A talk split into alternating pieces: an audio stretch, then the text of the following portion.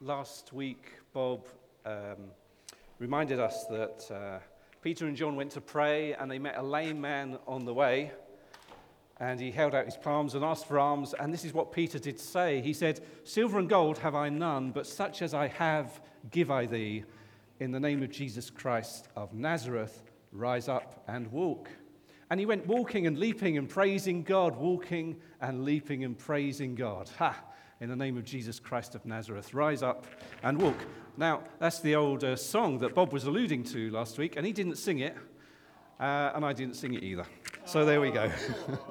so, but that's the story that Peter and John went to pray, and they met this lame man, and they healed the lame man. And uh, I'm going to read uh, chapter 3. I'm just going to read a few verses at a time and we will go through it. So if you want to turn in your Bibles to Acts chapter 3, and we just look at a few verses at a time and try and understand what happened next. So, Acts chapter 3, and I'll be reading from verse 11. Uh, while you're looking that up, I'll just say a prayer. Father God, please speak through your word, uh, cause us to hear your voice. Cause us to know what you want to say to each of us as a community and as individuals. In Jesus' name we pray. Amen. So, Acts chapter 3, verse 11. While the lame man who was healed clung to Peter and John, all the people, utterly astounded, ran together to them in the portico called Solomon's.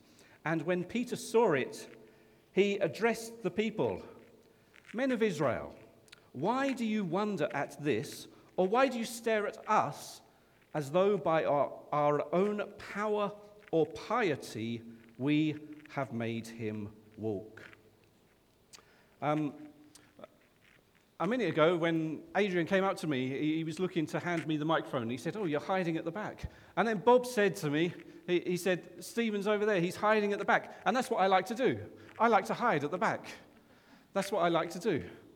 And I'm sure that Peter, at that moment, when suddenly everybody from the temple is running to him, he just went, Oh no.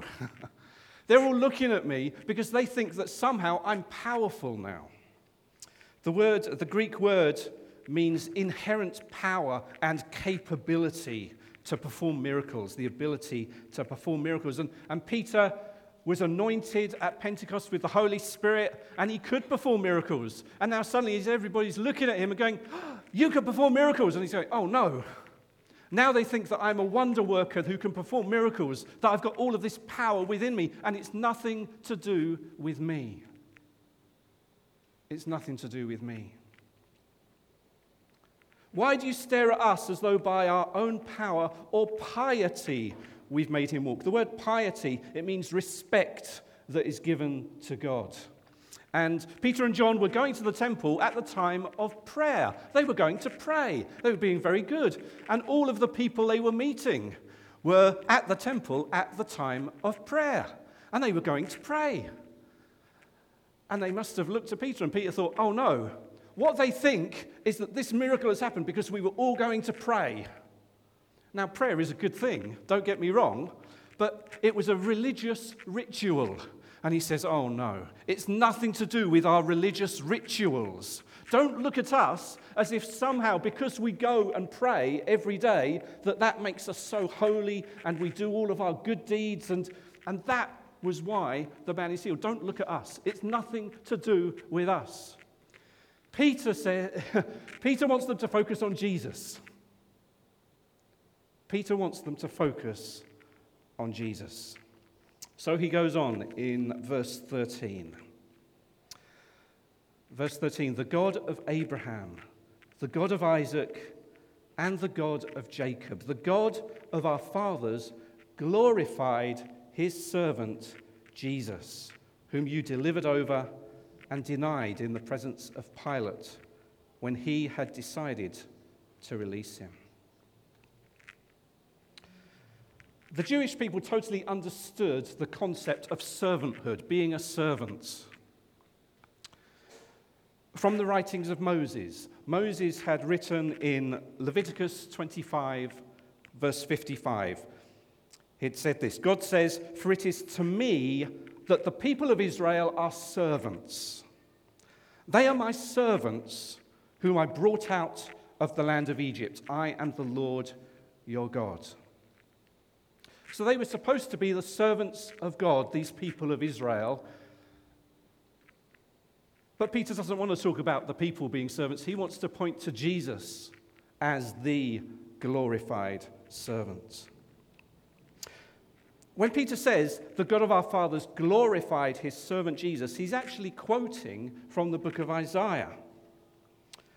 Isaiah 52, verse 13 says, Behold, my servant shall act wisely. He shall be high and lifted up and shall be exalted. In the Greek New Testament that Peter would have been familiar with, the word lifted up is actually glorified. So Peter would have read it Behold, my servant shall act wisely, he shall be high and he shall be glorified, and he shall be exalted. And so when Peter says, Hey, the God of our fathers, has glorified his servant, he's saying prophecy has been fulfilled. But who is this servant? Jesus. Jesus is the servant. But the people did not glorify Jesus as the servant of God. Peter accuses them. He says, You denied him in the presence of Pilate. Oh no. You see, these people were supposed to be very religious, and yet suddenly they're, they're being accused of denying the servant of God. These people who are supposed to be the servants of God are now being accused of denying the servant of God, who God glorified.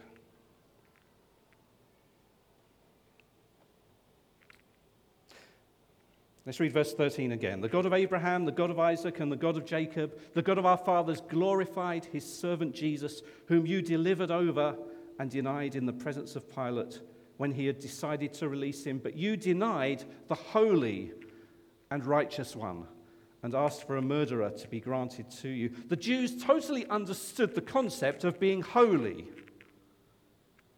They knew what holiness was from the writings of Moses.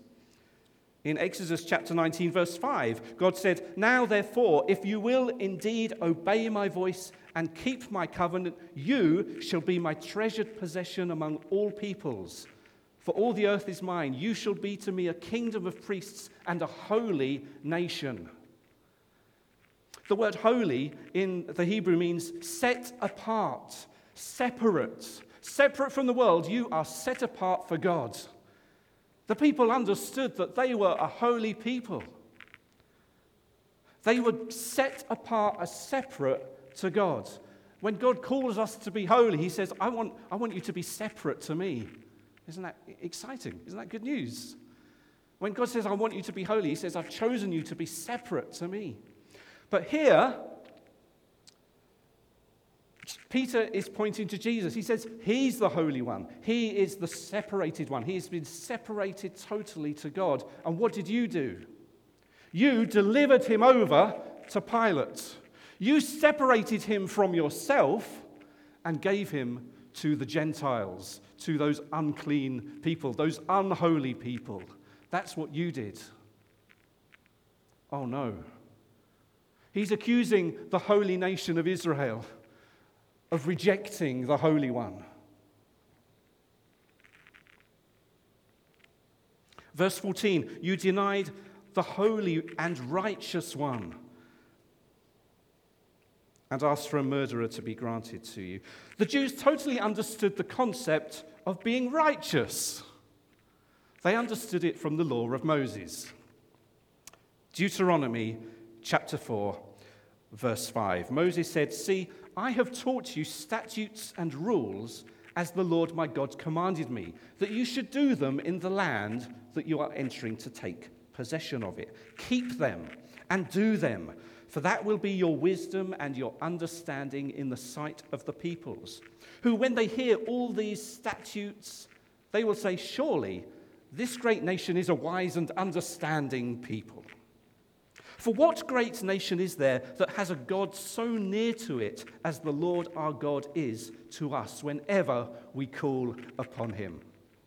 And what great nation is there that has statutes and rules so righteous as all this law that I set before you today. The Jews understood righteousness. They understood it. They had all of their laws and rules and regulations, and they said, I can be right with God because I'll follow the rules and the, ro- and the laws and the regulations. I will be right with God. They understood how to be righteous. and yet, Peter, he says, You denied the righteous one and you asked for a murderer to be granted to you. Well, that doesn't sound very righteous, does it? Moses said um, in Numbers 35 31, he told the people, This is what God has said do not accept a ransom for the life of a murderer who deserves to die. They're to be put to death.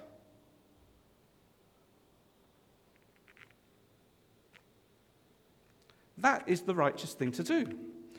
And then also in Deuteronomy chapter 25, verse 1, Moses said, Look, if there's a dispute between men, they come into court, the judges decide between them, acquit the innocent, condemn the guilty. Acquit the innocent, condemn the guilty. That's the righteous thing to do. And yet, when they gave him over to Pilate. They gave Jesus over to Pilate, and what did Pilate do? He said, Well, I can release Barabbas, a murderer, or I can release Jesus, the righteous one. What do you want? And the people said, Hmm, well, we don't want Jesus, the righteous one, so I guess we'll have the murderer released. That is totally unrighteous. Peter is accusing this righteous nation who are at the temple of being unrighteous. It's interesting uh, in, the book, in the book of Matthew, when Matthew is talking about this story of Jesus being uh, before Pilate, um, Pilate's wife has a dream. And in the dream, she, she sees something, and it's not exactly clear what she sees, but, but his wife sends word to Pilate and she says this Have nothing to do with that righteous man, for I have suffered much because of him today in a dream. He's a righteous man. I just, I don't fully understand it. I've just had this dream. I'm just telling you, Pilate, don't touch him. He's righteous. And Pilate's, yeah, okay, he's righteous. And there's a murderer. Which one do you want to set free? And the people denied Jesus and asked for the murderer to be granted to them. And that's what Peter is accusing them of.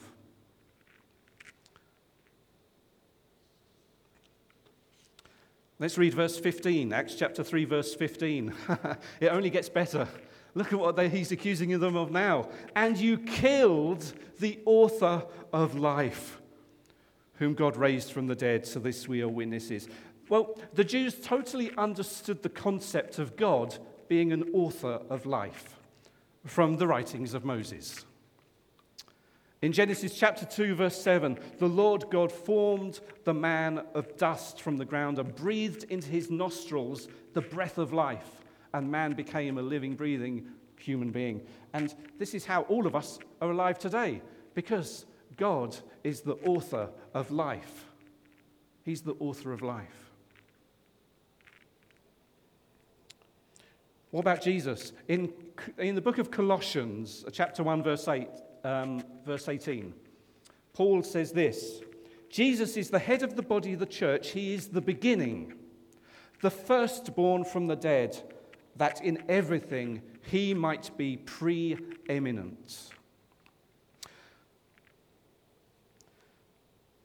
In the Greek word, the Greek word which uh, we have translated as author of life, it actually means chief leader. That's the actual Greek word. It's translated as author, but uh, in the King James Version, they translate it as prince, the prince of life. But he's the chief leader of life. That's who Jesus is, the chief leader of life. Uh, John, in his gospel, you, you'll be familiar with it.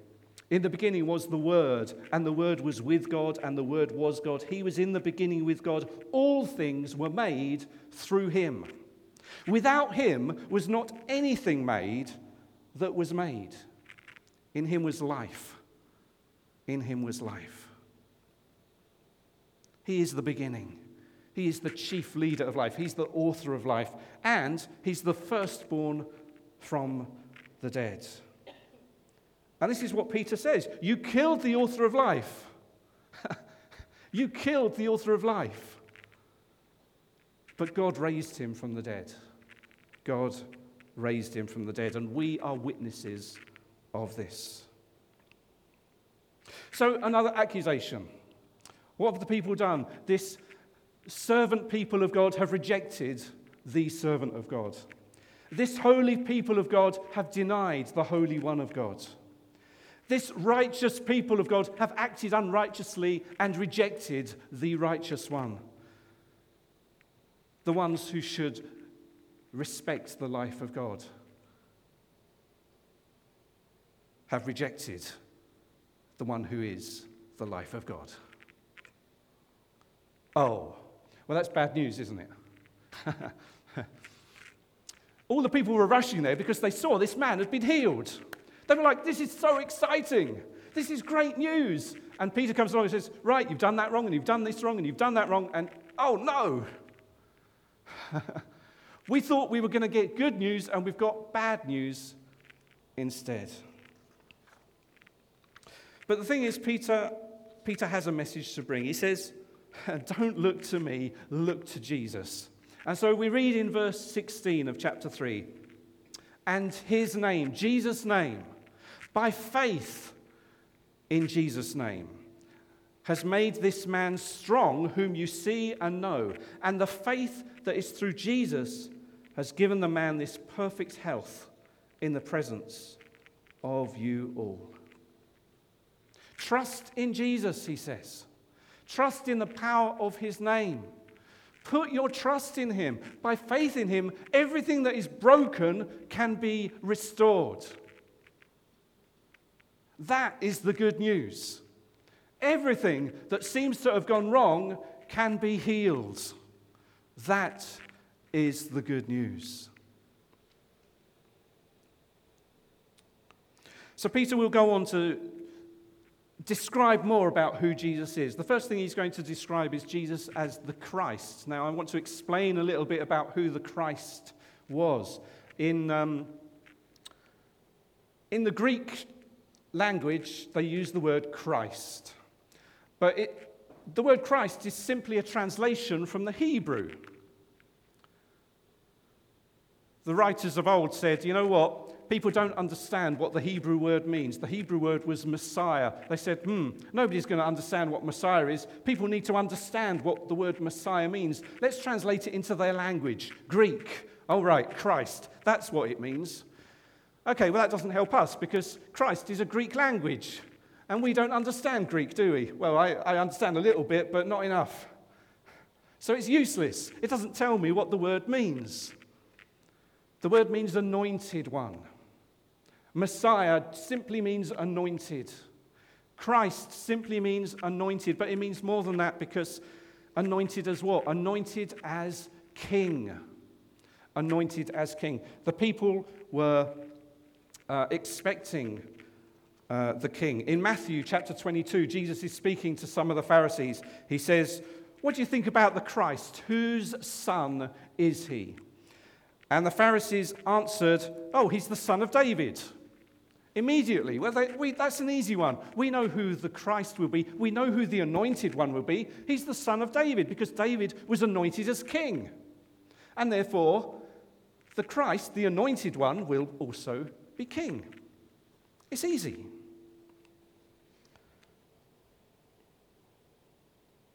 But the trouble is that they didn't understand that Jesus was the Messiah. They didn't understand that Jesus, the son of David, was their king. And so they rejected him and they killed him. So, what does Peter say in response to this? Well, let's uh, read on. Acts chapter 3 and verse 17. And this is lovely, isn't it? Peter says, And now, brothers, I know that you acted in ignorance, as did also your rulers. You were ignorant. You didn't know. I'm not accusing you that you knew all of this. You didn't know. You were ignorant.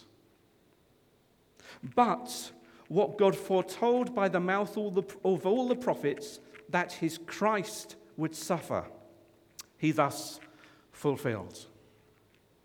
Peter knows that they were ignorant because he was ignorant too. Peter was ignorant. He didn't know. You may remember the story. Jesus, um, in, in Matthew chapter 16, Jesus uh, began to show his disciples that he was going to Jerusalem and he had to suffer and he had to die. And Peter rebuked him and said, No, Lord, that's not going to happen. You're not going to suffer. And Jesus had to say, Get behind me, Satan. You've got it wrong. You don't understand. You're ignorant. You're ignorant. The prophets prophesy that the Christ has to suffer.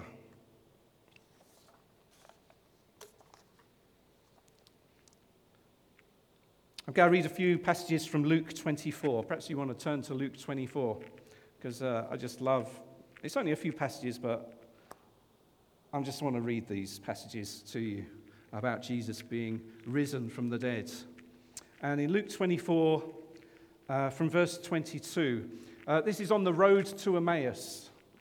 And the people are uh, really upset because they think Jesus has died. And in Luke 24, from verse 22, um, Jesus has, is accompanying them on the journey, but they don't know that it's Jesus. He's in disguise.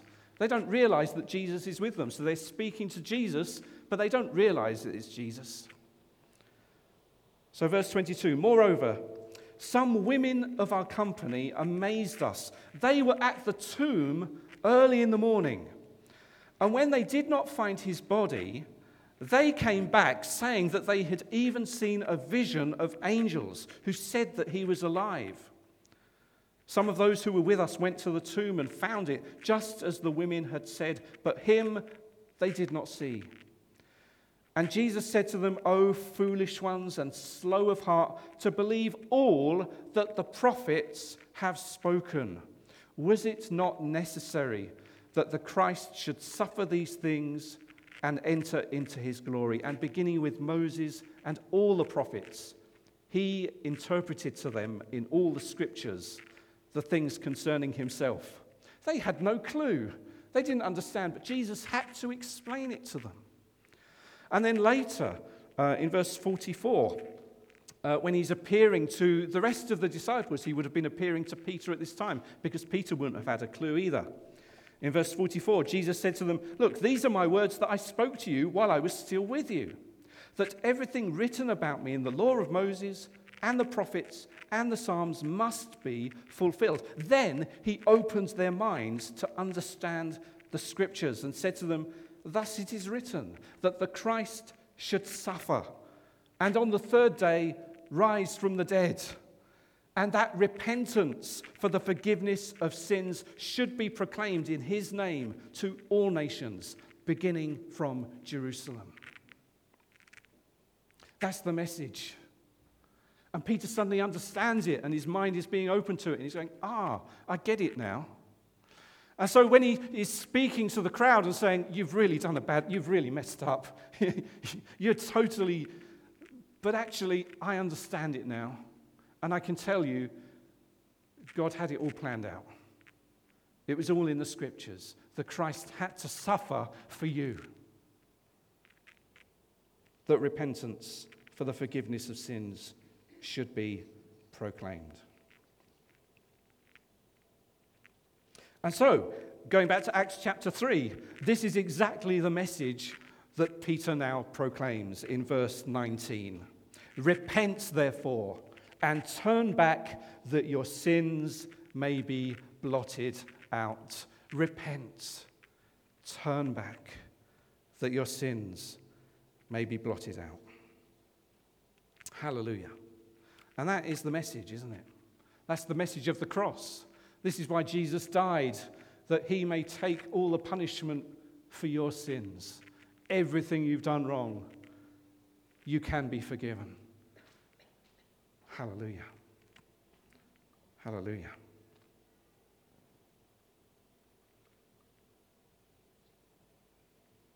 But he goes on in verse 20. that times of refreshing may come from the presence of the Lord, and that he may send the Christ appointed for you, Jesus, whom heaven must receive until the time for restoring all things about which God spoke by the mouth of his holy prophets long ago. Well, what's that got to do? Why is he saying that? What's he on about? He's saying Jesus Christ is in heaven at the moment. Heaven must receive Jesus at the moment until the time for restoring all things. Well, uh, just a, a few chapters earlier, in chapter 1, verse 3, uh, it says, Jesus presented himself alive to the disciples after his suffering by many proofs. And in verse 6, so when they had come together, they asked him, Lord, will you at this time restore the kingdom to Israel? That's what the restoration is. That's what they're hoping for. They want the king, who is the Christ, the anointed one, to come and restore the kingdom to Israel. That is their hope. And in Acts chapter 1, Jesus says, Well, it's not for you to know the times. you know, you, you, that'll happen at some point in the future. But Peter here is, is preaching to them and saying, No, it's going to happen. It will happen. Christ is in heaven at the moment, the anointed king. But he's going to come back and he will have restoration. That is the promise. There will be restoration. The kingdom will come. That's what we pray in the Lord's Prayer, isn't it? Your kingdom come, your will be done. And we're still praying it, your kingdom come. But it will happen. It will happen. So Jesus is the Christ, he's the anointed king. Next, verse 22. Moses said, The Lord God will raise up for you a prophet like me from your brothers. You shall listen to him in whatever he tells you. And it shall be that every soul who does not listen to that prophet shall be destroyed from the people. I don't have time really to go into it, but Moses said, Look, there's going to be a prophet like me. And uh, interestingly, that, that's in Deuteronomy. If you want to look it up later, it's Deuteronomy chapter 18, verses 15 to 19, when Moses said, He prophesied there's going to be a prophet like me. And you should listen to him. But right at the end of the writings of Moses in Deuteronomy 34, verse 10, it says, There has not arisen a prophet since in Israel like Moses, whom the Lord knew face to face. So, right at the end of the books of Moses, it's like we're still waiting for the prophet. There, there still hasn't been a prophet like Moses who knew the Lord face to face. We're still waiting. And that's been the hope ever since. We're still waiting for that prophet like Moses. And now Peter comes along and says, Hey, you know this Jesus? he's not only the anointed king, he's the prophet like Moses who you've been waiting for. Jesus himself declared it. In John chapter 5, verse 46, for if you believed Moses, you would believe me, for he wrote of me. And in the very next chapter, chapter 6, uh, verse, verse 14, some of the people see a miracle of Jesus feeding the 5,000. He says, They say, This is indeed the prophet who is to come into the world. There was this hope. He, he must be the prophet. They were waiting for the prophet. So, what is Peter's message? You must listen to Jesus. You did reject him, but Moses, and you know the law of Moses, Moses said there is going to be a prophet, you have to listen to him. And this is Peter's message Jesus is the prophet. You need to listen to him. Don't look to me, he's saying. Don't look to me. Look to Jesus and listen to him. There's one final thing that, uh, that uh, there's two more verses, aren't there, in Acts chapter 3. Verse 24 and 25. Oh, and 26, three more verses. Okay. And all the prophets who have spoken from Samuel and those who came after him also proclaimed these days You are the sons of the prophets and of the covenant that God made with your fathers, saying to Abraham, And in your offspring shall all of the families of earth be blessed.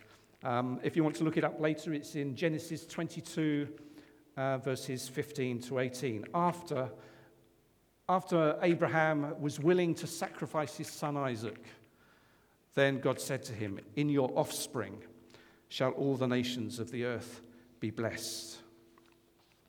But that was a sort of prophetic thing, wasn't it? Abraham had gone to sacrifice his son Isaac, and yet then God said, Don't, don't kill him. Don't worry, you were willing to sacrifice your son. In your offspring shall all of the nations of the earth be blessed. And Peter picks up on this. And the New Testament writers pick up on this. And they say, hmm, I think the offspring isn't Isaac, the offspring is Jesus.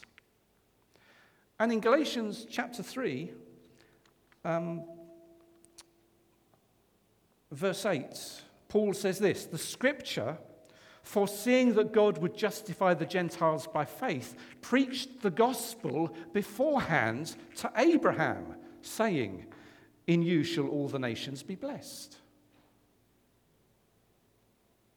The scripture foreseeing that God would justify the Gentiles by faith preached the gospel, the good news, beforehand to Abraham, saying, In you shall all the nations be blessed. And in verse 16, Paul goes on Now the promises were made to Abraham and to his offspring. But it does not to say to offsprings, plural, it says to offspring, singular, who is Christ. And so Paul is understanding that it is in the offspring who is Jesus that all nations shall be blessed. The prophetic word to Abraham, in your offspring shall all nations be blessed, is ah, in Jesus shall all nations be blessed. And this is exactly what Peter says in the final verse of our chapter. God, having raised up his servant, sent him to you first to bless you by turning every one of you from your wickedness. Yeah, the blessing's coming. He wants to bless you and, and turn you from wickedness and give you his blessing. There is good news. So, what is Peter's message? Peter's saying, Don't look at me. I want to hide. Don't think that it's to do with me. Yes, I may have the Holy Spirit within me to, to perform a healing miracle, but it's nothing to do with me. And yes, I may be coming to, to pray regularly at the temple, but it's nothing to do with my piety or my respect for God. No, it's all to do with Jesus. Look to Jesus. Number one, Jesus is God's servant. Look to him, he will serve God for you. Number two, Jesus is holy, he's set apart and he calls you, when you look to him, he calls you also to be set apart to him. Jesus is righteous, he is totally righteous. And he's the author of life, number four. And number five, Jesus is the Christ, the anointed one, who will return to rule over you as anointed king. So repent, turn back to God.